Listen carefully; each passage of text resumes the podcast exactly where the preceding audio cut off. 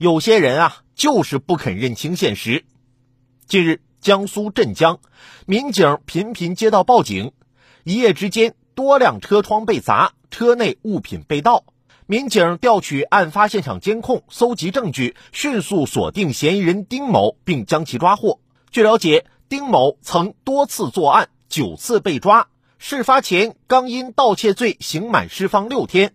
丁某表示，他父母还有点钱。但他有手有脚，不想啃老。目前，丁某已经被刑事拘留，案件正在进一步侦办当中。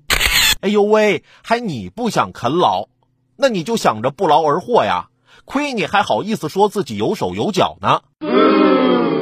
我们都是靠着自己的双手双脚，通过劳动来养活自己，不像你就想着靠三只手。